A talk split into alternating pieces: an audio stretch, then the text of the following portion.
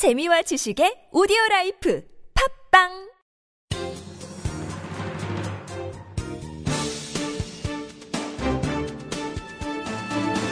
일간사설 6월 6일 토요일 세계일보 사설 정부와 서울시 엇박자 낼 땐가?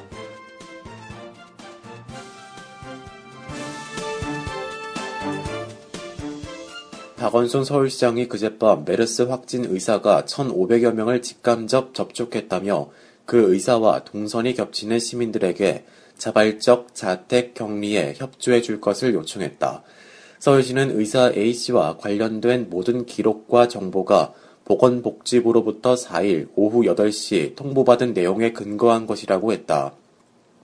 중앙정부가 서울시와 정보를 공유하지 않는다는 주장도 폈다.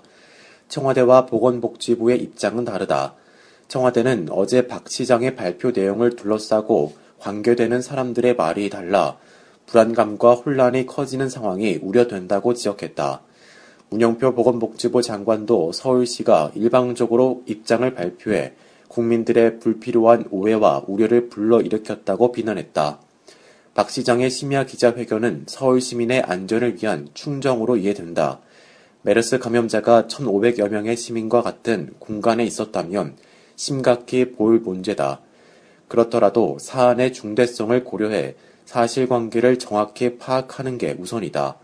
거론된 의사 A씨는 어제 1,500여 명이 모인 양재동 재건축 조합 총회에 참석한 지난달 30일엔 의심 증상이 발현되지 않았다고 했다.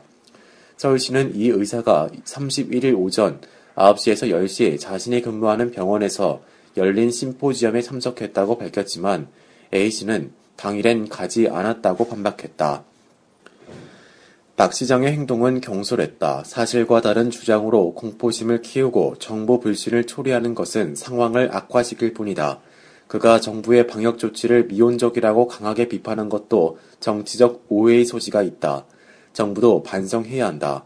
정부가 정보를 독점하면서 지방정부와의 소통을 소홀히 한 데서 빚어진 일임을 부인할 수 없다. 국민의 생명이 위협받는 비상사태 국면이다. 정부와 지자체가 한몸이 돼 공동 대응을 해도 부족하다. 정부와 서울시가 메르스 방역을 두고 다루는 것을 볼썽사납다. 중앙정부와 지자체는 손발부터 맞춰야 한다. 정치권도 초당적으로 대처해야 한다. 여야가 공동 대응을 논의하기 위해 대표 회담을 갖기로 한 것은 당연한 일이다. 다만 메르스 발생 현장 방문은 자제할 필요가 있다. 김무성 새누리당 대표가 메르스 치료를 담당하는 서울 시내 한 국공립 의료기관을 그제 비공개 방문했다. 현장의 목소리를 직접 듣기 위한 방문이라고 했지만 진료에 방해가 될 수 있음을 유념해야 한다.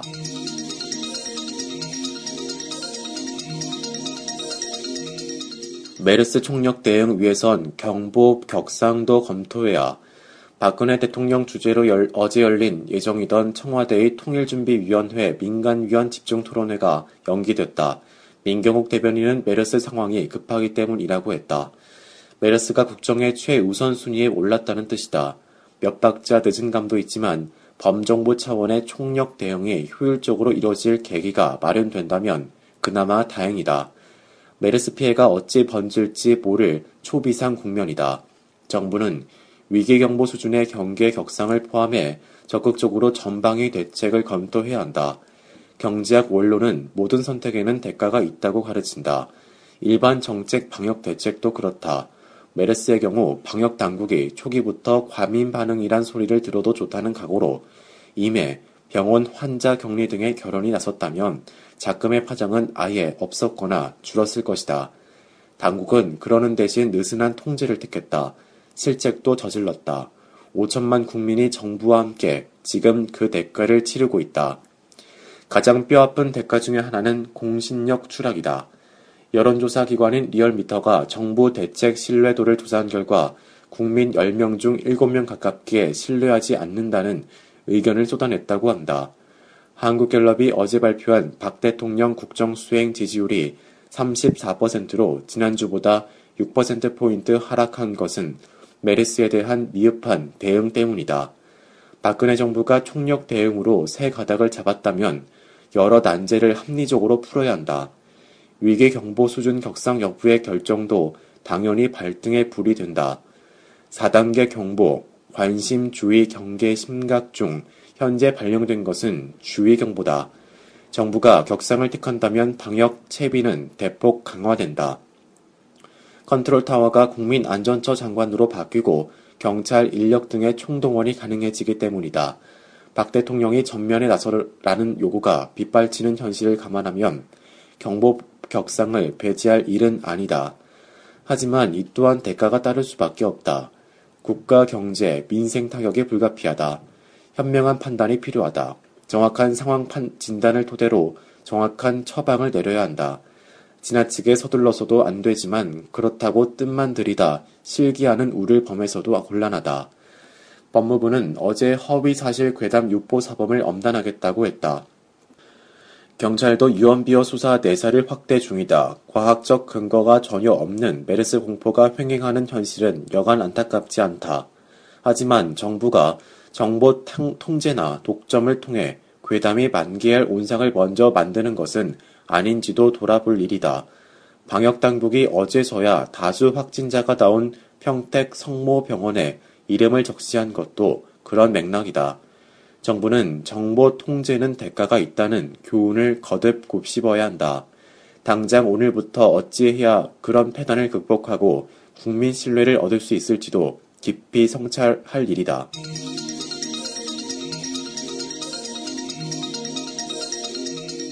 메르스 충격까지 덮친 경제 전방위 대응 나설 때 수출과 내수가 불황의 수령을 벗어나지 못하는 상황에서 메르스 충격이 겹치면서 우리 경제 안팎의 적신호가 커지, 켜지고 있다. 잿빛 경제 전망이 늘어나고 있다. 국제금융센터의 조사 결과 글로벌 투자은행 10곳 중 3곳이 우리나라의 올해 경제 성장률 전망치를 낮췄다.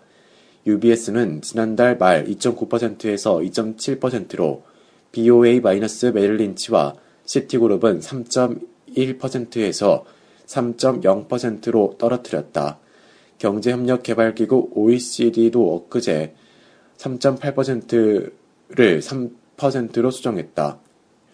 이달 들어 메르스 충격이 본격화된 만큼 전망치는 더 떨어질 가능성이 크다. 전염병은 경제를 위축시키는 최대 악재다. 2003년 사스가 만연했을 때 10%대를 유지하던 중국 성장률은 반토막 났다.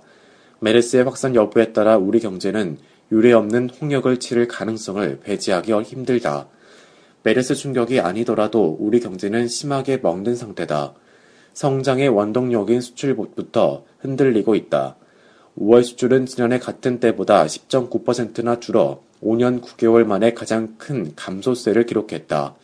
세계 경제 성장을 주도하는 미국과 중국에 대한 수출이 각각 7.1%, 3.3% 줄어든 사실은 수출 경쟁 기반이 송두리째 흔들리고 있다는 것을 말해준다. 엔저 충격, 중국의 추격, 취약의 투자 환경이 만들어낸 산물이다. 결과는 참담하다. 한국은행은 어제 1분기 국내 총생산 GDP 대비 수출 비중이 지난해보다 5.5%포인트 낮은 47%를 기록했다고 밝혔다. 최근 수년간 50% 중반대를 기록한 것과 비교하면 수출의 성장 동력 역할이 꺼지고 있다는 것이다. 내수가 살아다는 것은 아니다. 현대차의 5월 내수 판매량은 지난해보다 8.2%나 줄었다. 메르스 충격이 불러온 타격은 관광 유통업계에 전면화하고 있다. 선제적인 전면 대응에 나서야 한다. 수출과 내수 판매의 길이 막히면 기업의 자금난을 부르고 1100조 원을 넘는 가계부채 문제가 표면화할 수 있다. 금리 인하부터 적극 검토해야 한다. 추가 경정 예산을 통해 경기를 떠받치는 확장적 재정 정책도 필요하다. 이는 세계적인 통화 전쟁에 대응하는 방편이기도 하다. 안팎에서는 밀려드는 악재를 이겨내지 못하면 경제 위기를 맞는다는 절박한 각오로 선제 대응에 나서야 한다. 불이 번진 다음에는 불길을 잡기 힘들어진다.